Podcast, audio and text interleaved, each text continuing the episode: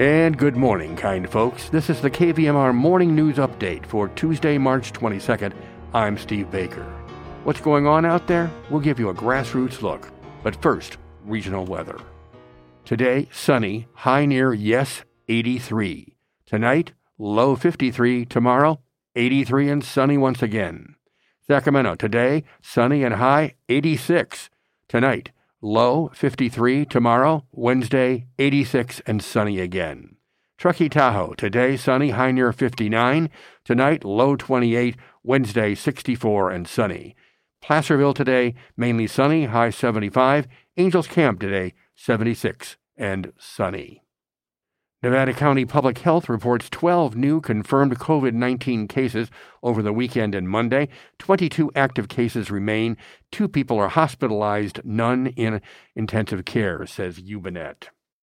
Well, the California Tahoe Conservancy is announcing more than a million dollars in grants to local government agencies.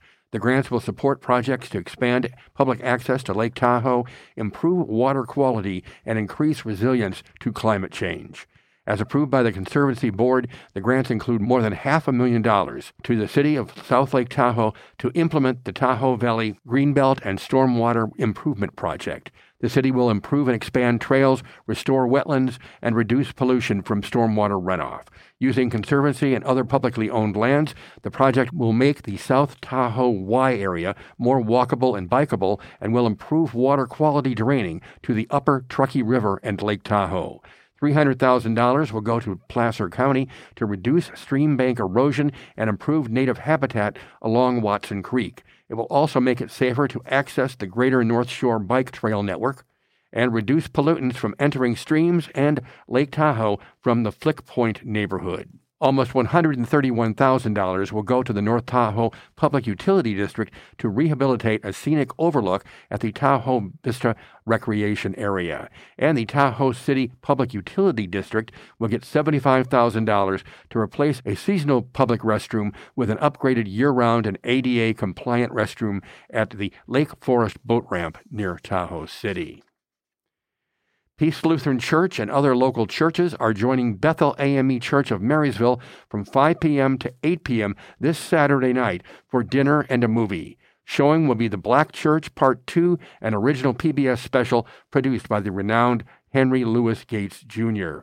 The event will be held at the 530 Event Center at 1104 J Street in Marysville. Tickets in advance are available by calling 530 763 2339 or using Venmo colon capital letters Loft 1. Peace Lutheran Church is promoting this event as an outreach of its Conversation on Race group, which has helped to establish a relationship with Bethel African Methodist Episcopal, a historic black church founded in Marysville in 1854. Bethel is sponsoring the event through its Loft initiative, lifting others forward together. Bethel also is home to the choir that's visited Grass Valley, Nevada City many times on Martin Luther King Jr. Day to celebrate the day with a gospel concert. Information about on the event or Peace's conversation on race group, contact Judy Kenny at 530 301 9748 or visit www.peacelutherangv.org.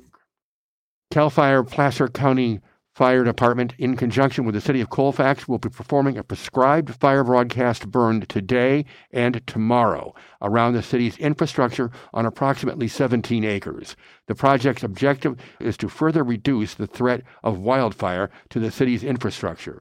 This proposed burn is part of a larger North Fork American River fuel break project where crews have reduced wildland fuels by hand and mechanical treatments on over 1,000 acres.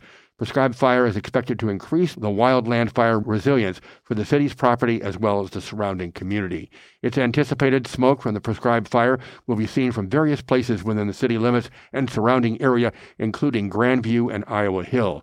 There are no current expected impacts on the community other than some smoke during the proposed firing operations from 9:30 a.m. to 5 p.m. today and tomorrow. And the rest of the news.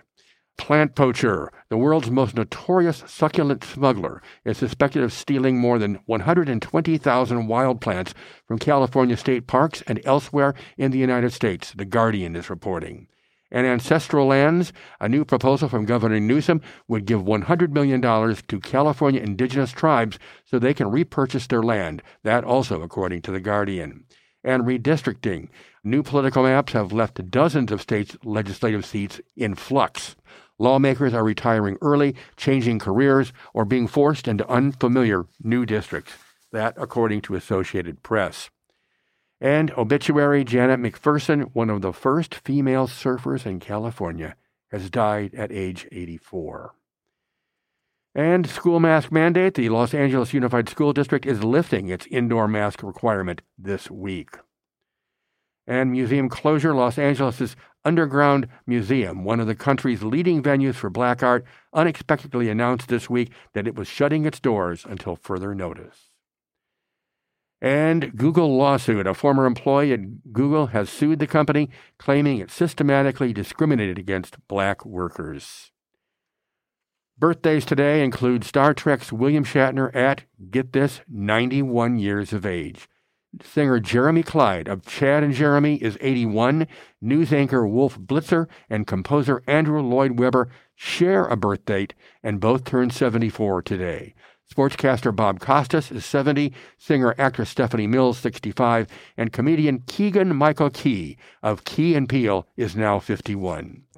Thanks to Joyce Miller for her help and content for this update, and now stay tuned for more of the Tuesday Morning Show with our in house rascal himself, Paul Emery.